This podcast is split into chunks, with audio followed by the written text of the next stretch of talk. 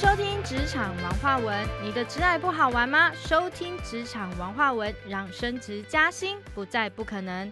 嗨，我是你们的职场好朋友小米。今天呢，我邀请来了一个在业界比较少看见的一种产业，然后是一个形象顾问。那我们今天呢，呃，特别邀请了 E Dream 的创办人一类来到我们的现场，然后跟我们分享到底什么是形象顾问呢？我们欢迎一类。Hello，大家好，我是个人形象顾问 Elen，很高兴今天来到这个频道，呃，跟大家来聊一聊关于形象。Elen，我很好奇，因为形象顾问呐，就是他真的很少在我们的生活当中出现。不过最近这一年好像有稍微比较看常看见一点了。这样，那到底这个形象顾问是在干嘛？你可以跟我们分享一下吗？对啊，很奇妙，就是大家对于形象顾问都感觉很陌生，但是呢，我们都很会去说别人的形象如何如何，对不对？对，可能在这个电视上啊，或是朋友圈，哎，看到某个人的哎状态，可能穿的不不太 OK，或是说话不太得体，就会说哦，他这样形象不行哦，对不对？是不是？对，有没有这样感觉？有有有有，真的。对，那其实呢，所以形象是什么呢？形象也就是说，当你看到一个人的时候，接触到一个人的时候，你会看到他的穿着，会看到他的动作、他的表情，还有他的一些言行举止，然后还有他的听到他的说话，说话怎么说。那其实简单来讲，形象是非常生活化的，就是你眼睛看到一个人的服装外在所呈现的所有，以及他说话的一切的你所感觉到的那些，就是叫做形象。哦，所以其实它不单单单纯的只有指我们的外在，它可能整个包括我们的气场嘛，我可以这样讲吗？哎，展现出来的是没错，对，因为你的一切其实包括你的视觉呈现、听觉呈现，就是形成一个你一整个的气场的那个状态。理解，所以假设今天我们看到一个人，哇，穿的真的好好看哦，感觉好有质感哦，是。然后突然间他讲话，呃，就可能就是 就马上就扣分了，你就会马上 瞬间从形象一百分，哎，觉得落差到可能就形象剩二十分。所以我们不会是只是看看到有眼睛看到觉得美，那就叫做好，而是它需要一个整体纵观的一个评价。所以，呃，一类我可以这样理解嘛？也就是说，我们除了外观之外、外在之外，更呃，其实也是要内在也是要平衡的。是啊，没错。大家有没有听过一句话叫做“相由心生”？有。对，所以其实这也就是刚刚呃小米所说的气场这件事情。气场。对，我们的气场怎么来，其实就是关乎于我们内在在怎么想，我们的意识上面是什么样的想法，然后而让我们有产生什么样的。行为，这这个我蛮认同的。我在职场上啊，比如说。你你就去观察哦，你真的会看到有些人哦，那个气场很强大，对。然后一看，即便他可能穿的很 casual，就是穿的很休闲这样，可是很奇怪哦，你就觉得哇，他的气场很强大，然后你就可以感觉，哎，这个人感觉是主管哦，是是没错。有些人呢，就算他穿的再人模人样，很奇怪，他讲话出来就是这样 软软的，没什么力道这样子，所以真的感觉好像呃，气场这件事情跟外在如果不匹配的时候，真的会。让人家产生落差感是啊，其实我们就很简单，因为人都喜欢美的东西，对，爱美之心人皆有之。我们去买一个礼物，也要选一个美的吧？你今天要买一个水壶，你也会不会去选一个丑的吧？对不对？那所以说，在你你要喝的东西，哎，觉得好喝，你也觉得你放在这个容器里面。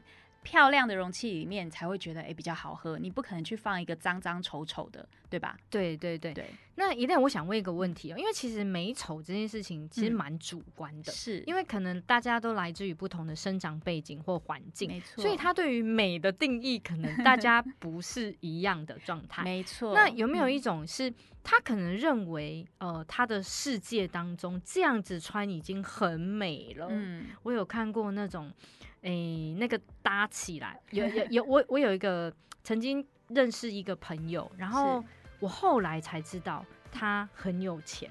那为什么后来我知道，是因为就是听别人说他蛮有钱的，可是他说他身上穿的都是名牌，嗯可是我真的在我听过这句话之前，我以为他穿的都是一些比较平价呃比较嗯，廉价的衣服，这样就质感没有，并不是他实际上这么好的那种感觉。，对，可是他是名牌呢。嗯然后我当时就去思索了一个问题，所以其实人呐、即便你很有钱，然后即便你穿的可能是一个名牌的感觉，是，呃，名牌的衣服，可是你可能给人家的感觉，并没有把这个衣服就是互相衬托出来，这样子。其实这就是内在啊。懂懂，对 就是内在，就是说，刚刚你有小米有提到说，到底什么叫做美？每个人的这个呃主观客观意识都不一样。嗯但是呢，其实比如说我们比喻来讲，有的人喜欢像林志玲的美，嗯有的人觉得像舒淇那样子是很美。对，那所以其实他们为什么都会有各自推崇的人觉得哦，觉得他们这样很美呢？所以我把它定义美是一个高度的协调感。嗯那协调在哪里？可能在你外在的穿穿搭，嗯然后可能在你内在跟外在的一个呃相结合、相对应是匹配的。嗯比如说，就像你讲，就是有人穿的就是整整身名牌，可是你却不觉得他是穿了整身的名牌，嗯然后可能内在一定是有一个空缺，他可能连他自己都不太认同他自己，所以自然嗯别人也没有办法去认为他是穿的真的是有这么好。呃，确实，我嗯认识这个朋友，他确实是比较不自信的一个状态。对。对你讲对了，其实我们常常 都会发现是这样的状态。嗯那不自信，它有很多很多种不同的原因，但是这就是一个等于是说一个结果论嘛。如果我们会看到像你刚刚讲的这样子的案例，它肯定是内在它有一些课题是需要去调整跟解决的。嗯所以我们在做形象管理上面，以我这边来讲的话，我一定会是内在加外在去呃互相交互影响，去辅导我的客户或学生，让他们能够找到真正属于自己的那个美。哦，甚至于可能是他在穿搭上面，是啊，因为也许嗯。他虽然穿的是名牌，但也许这个名牌不适合他。是没错，其实有很多的细节啦，嗯。不管是在外在或是在内在，那它呃外在跟内在呢，其实真的缺一不可。你的内在很丰盛的时候，内在充满自信的时候，其实相对你会想要把它展现在外在上面。嗯对，，那你外在如果展现的很，就是穿的非常的光鲜亮丽，可是你内在却没有那样子的自信的时候，它自然也展现不出来那个所谓的光鲜亮丽。这我真的还蛮同意的，所以真的要内外一致，可能才能展现出我们个人的魅力。没错，。没错。呃，嗯而且我我我一个我是一个蛮奇怪的人，我通常都不看脸，我先看人的时候都不看脸，我就先看他的穿着，是因为因为其实我觉得穿着好像可以展现出一个人的特质或品味。嗯，对没错啊，对，因为很多就像我们说，好像穿西装是专业，但是如果你里面的细节你没有去注重的话，其实那反而你会觉得，反而还觉得你更不专业。嗯，我我在职场上哈，就是因为面试很多人嘛，然后我真的看过各式各样的穿着，嗯面试的穿着。嗯那我自己也会有呃，在在呃教一些课程的时候啊，跟职嗯场有关的课程的时候，我其实也会提醒，就是如果要面试的人呢，要注意一下自己的穿着部分，因为我真的发现啊，过于宽松的西装啊，就是嗯会让你看起来很没有精神。对呀、但你又嗯不能穿太紧，太紧又觉得很诡异，你知道吗？对对，，所以好像真的衣服就真的是要刚刚好这样。而且其实形象很重要的，嗯最大的那个威力是一种联想力。就是你今天当你看到一个人穿这个西装，你从视觉上看来，你觉得哦穿的太大了，看起来很没精神。嗯但是你从另外一个感觉的延伸，你会觉得这个人，呃，就是细节不太注重细节，哦，你会会觉得说好像嗯不太。如果我有一些比较重要的事情，我可能没有办法信任他，他能够做到我想要的那个样子。确实确实，因为我们在面试的时候会观察到蛮多细节，包括嗯从外到内，刚刚呃怡恋老师说的口条的部分呐、嗯就是或者是内在展现出来的一种气场，其实我们其实都是会去观察的。对。那那一恋老师，我想问一下哦，你是怎么会做到这个形象顾问的呢？OK，其实我都不是念本科系的哈，我以前呢是在开餐厅，开餐厅，所以我一 对感觉跳很大哈。但是我来跟大家简单说明一下，因为我们在开餐厅的时候，我们都要做呃一线服务人员的教育训练。那我在餐饮服务业其实十多年的时间，那我们在做。餐饮服务就是一线教育，在教育什么呢？嗯，教育他服务嘛。那服务在教育什么？其实就是从他的外在服装，你至少要你有穿制服，但是你也需要是干净整齐的。然后再来就是你跟客人应对的这个礼貌、应对进退的能力，还有你的动作表情。那这些其实全部都是形象的范畴啊！哇，对，所以很有意思，就是当我从呃餐饮服务业转为个人形象顾问的时候，感觉好像差很大，但是实质的内涵它是一模一样的。嗯，对，只是我的服务的受众呃有调整了，变成也有到个人的一对一的这样子的服务，呃，从他整体形象做塑造调整。嗯，理解。那我想好奇的问一下一类老师，就是说，那我们想要当呃那个顾问的话，就是形象顾问的话，我们应该具备什么样的特质呢？呃，当形象顾问的话，我会有两个层面来跟大家分享这个特质。第一个是关乎于到专业的层面，那专业的层面来讲的话，其实我们。不能只是说只拥有，哎，我好像有这个美感，我好像还蛮会穿搭的，然后我就说我要来做形象顾问。因为我们讲了，首先是形象，它不只是服装，它还包括你的整体的内在，还有你的说话这些等等，都是形象的范畴。那第二个部分是说，如果你已经本来就还蛮有 sense，很懂得穿搭，可是你需要一个架构。你不能跟你的学生或是客户哦，在帮他们做调整的时候，只用两个字叫做感觉。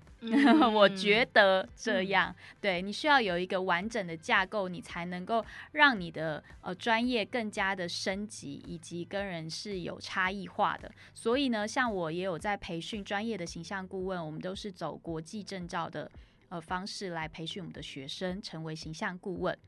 听起来很厉害，国际的，所以这个是专业的部分。那我觉得关于到个人特质的部分的话，是我们其实形象每个人天生都有他自己的样貌、他的长相、他的环境背景，那所建构出来的形象都大不相同。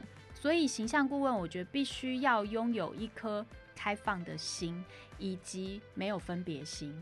你不能觉得说啊，这个人很丑，然后你就觉得啊，他形象就是没有办法做得很好，或者说这个人很美，所以你可以把他形象用得很好。其实我们是形象是不再说美丑的，而是我们讲一个如何把一个人。